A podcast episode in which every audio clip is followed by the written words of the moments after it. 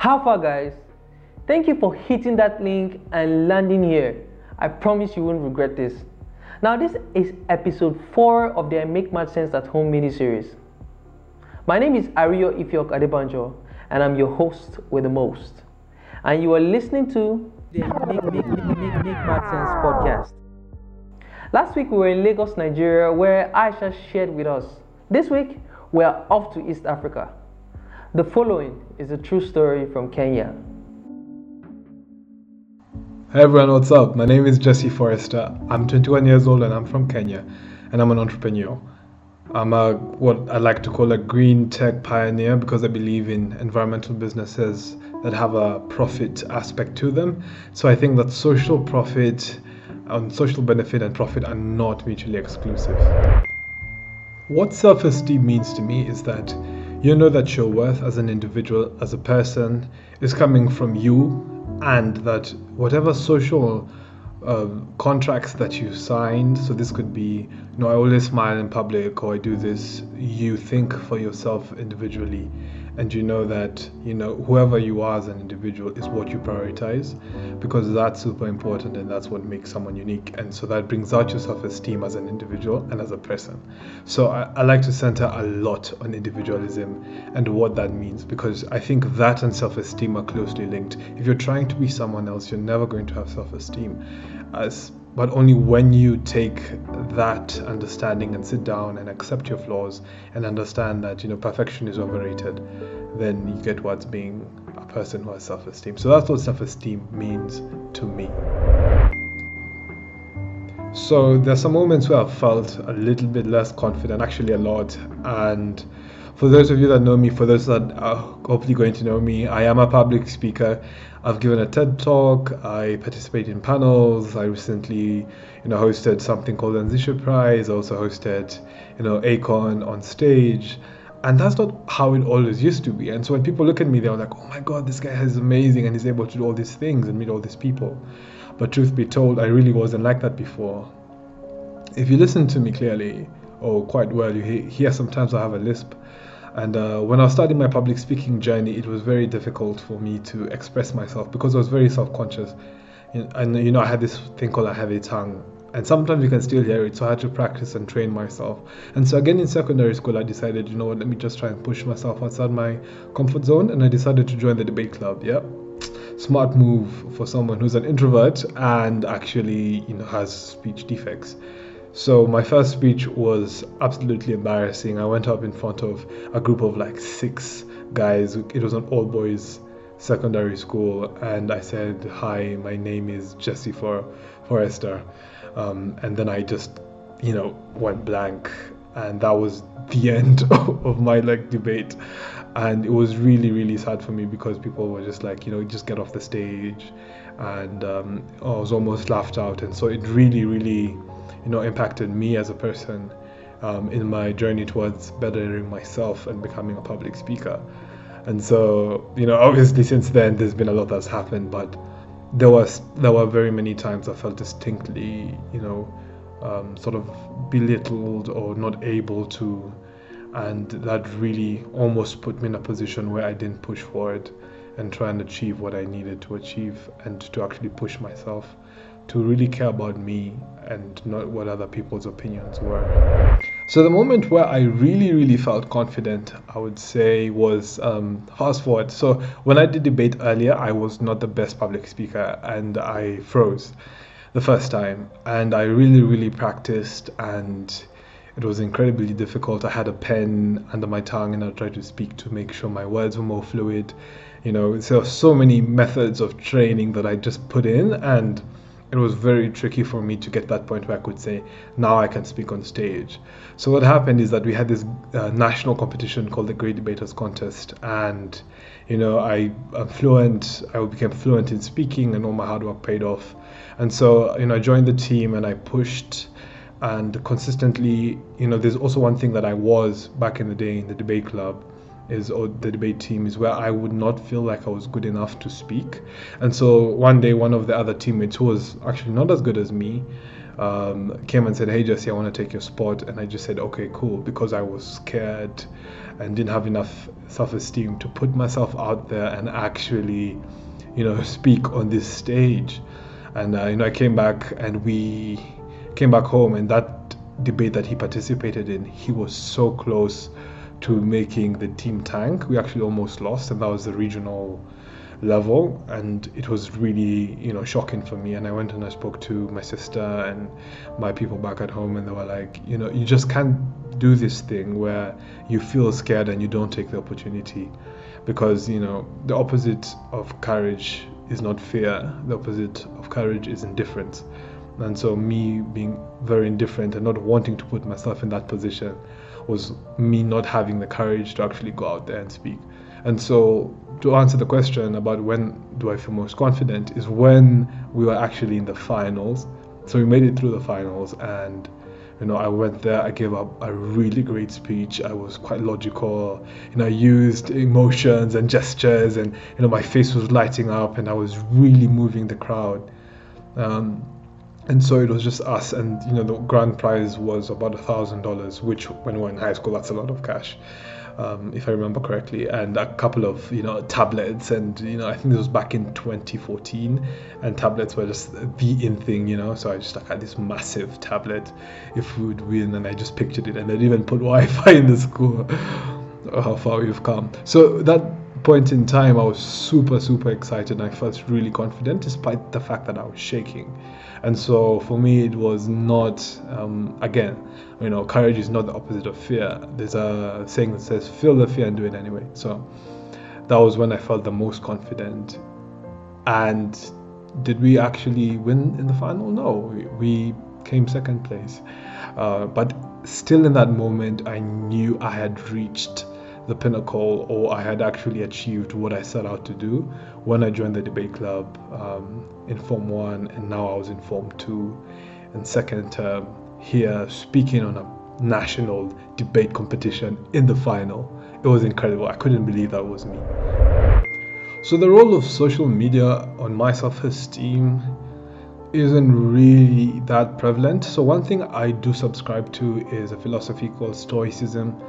Um, it's basically where you focus on the things that you can't control. And when you're on Instagram, for example, and you see all these guys killing it, and you see this lifestyle, you know um, you hear about billionaires and millionaires or even you see some of your friends because sometimes the people we envy most are the people we know and you feel like you know x and y is doing so much better than me and at one point i was better than them and you start focusing on the outward and i say you know for me it's more of like okay what is in my locus of focus i sound like a, a motivational speaker but what what can i actually control and then i use that to actually push and propel myself. So I don't really look outside at people in any way. And maybe what I do look for when I am is okay, someone did something like this, or stories of people who've been resilient in the face of you know disaster and stuff.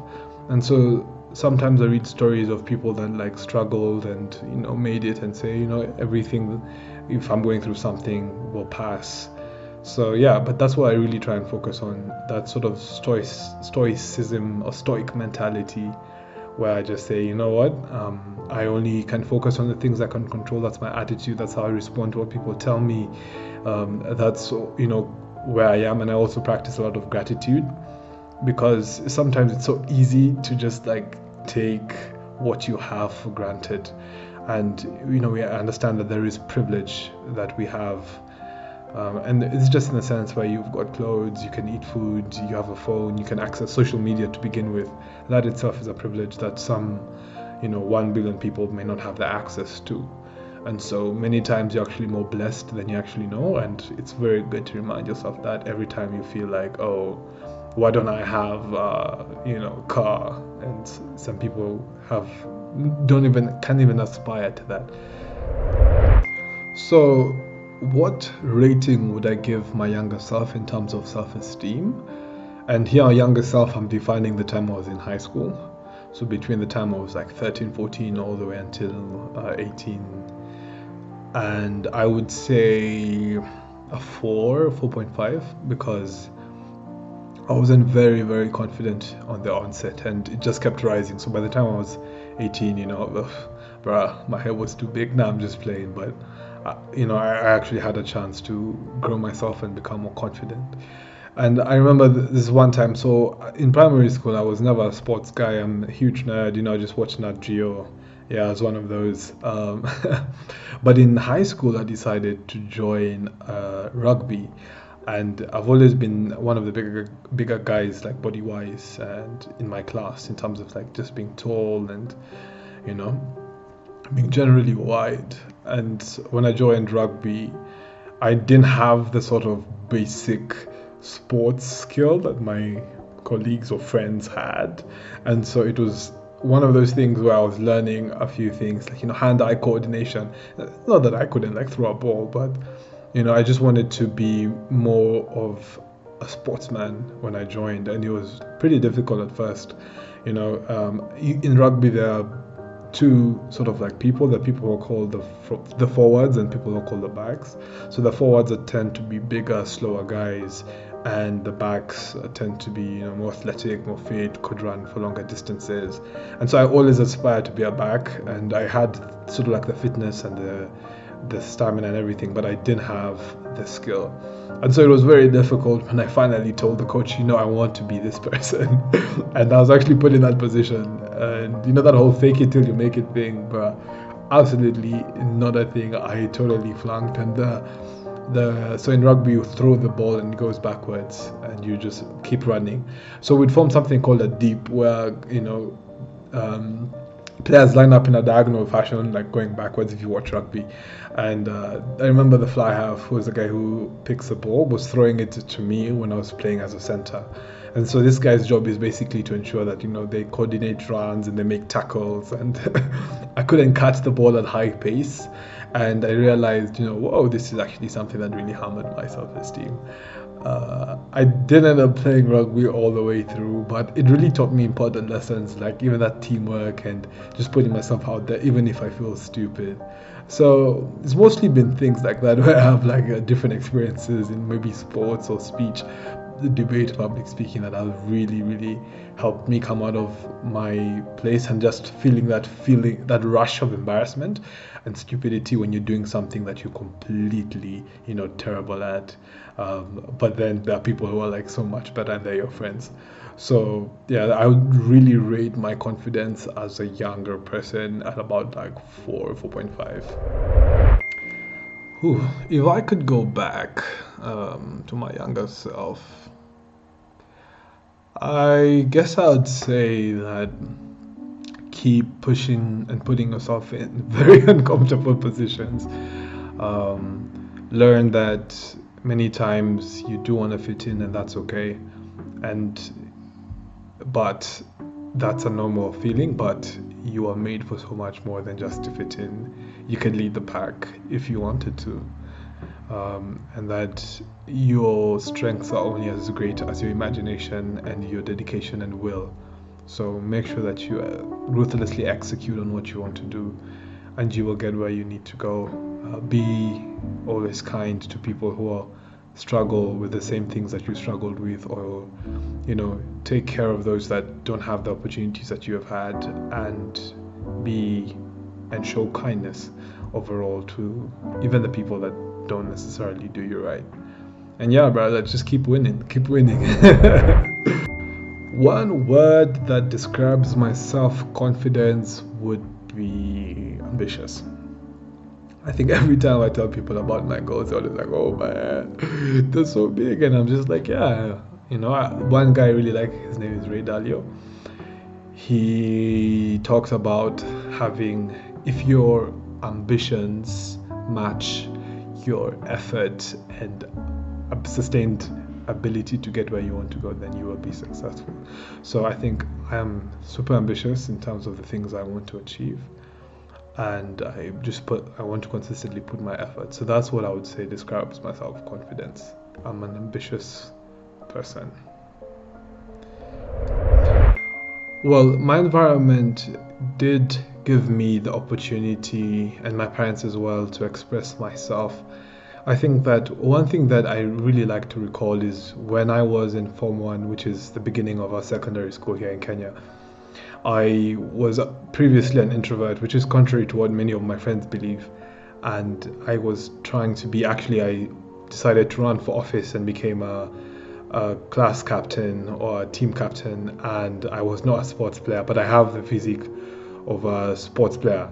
And so people thought, oh, wow, this guy is great. And it was a real test of my leadership because I'd never been in this position. I put myself in an uncomfortable position to, you know, take up a leadership role, and especially in sports, which I wasn't very good at at the time.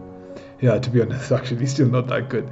But um, yeah, I mean, for me, that's that was a position where you know I'd come back talk to my mom specifically about it and say hey you know this didn't go too well and she'd be like you know this is who you are this is where you need to be. Um, I also remember that you know for me as beginning my leadership uh, journey and experience I had someone else that was more open and more expressive about them being leaders than I was and so it was very difficult to have them in my team constantly you know, undermining my leadership, undermining what I could say to other people and make me follow. And what I was unable to do was challenge them and come out of myself. And it actually made me feel like I could retreat more within myself. So as much as my parents and the schools I went to and my friends were like were very supportive of who I was and who I am as an individual, the issue was how do I actually stand up for myself? How do I remain comfortable in who I am as a person? And so that was really kind of the environment I was in, trying to discover who I was um, as a young, in my younger self in Form One. Uh, what are the things I love most about myself? So I would say mm, it's tricky. I find it like when people are complimenting themselves, it's tough.